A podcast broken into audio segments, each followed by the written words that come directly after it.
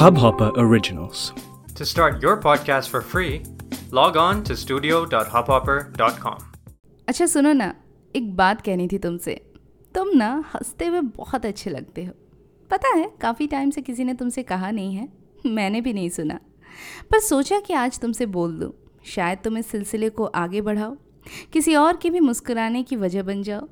करके देखो कारवा बनाते हैं। इस हब हॉपर ओरिजिनल को सुनने के लिए आपका शुक्रिया।